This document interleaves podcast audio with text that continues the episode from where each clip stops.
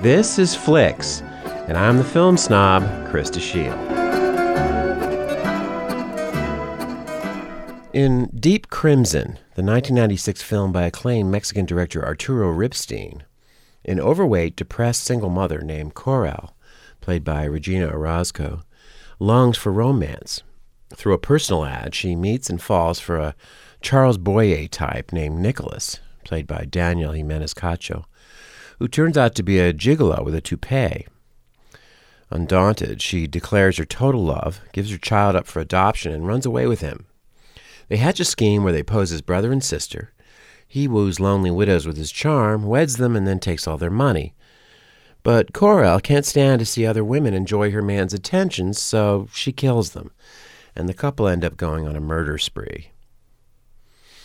Ripstein is one of Mexico's top film directors. He and his wife, screenwriter Paz Alicia Garcia Diego, have taken the familiar true story of the Lonely Hearts Killers, which was made into a famous American film called The Honeymoon Killers in 1969, and adapted it to a 1940s Mexican setting.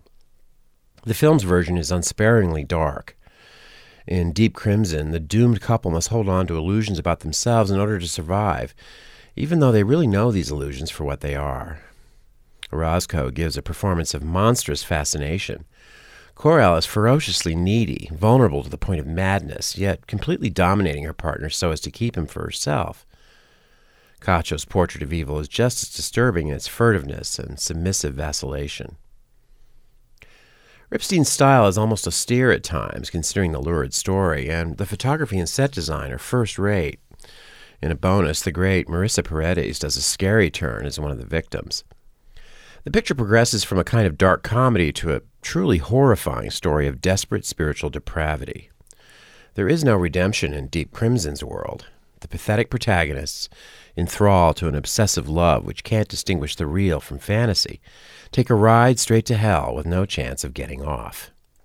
In the film's theatrical run, there were reports of massive walkouts by audience members as the story gets grimmer. The truth is, Ripstein's treatment is not sensational, but eerily matter of fact. And that, I suppose, is part of what makes it so disturbing. I guess you could say that this film is not for everybody, whatever that means. I was really shaken by it, haunted by its hopeless vision and admiring its craft.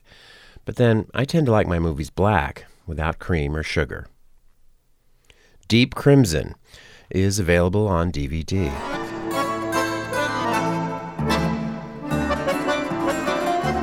This has been Flicks, and I'm the film snob.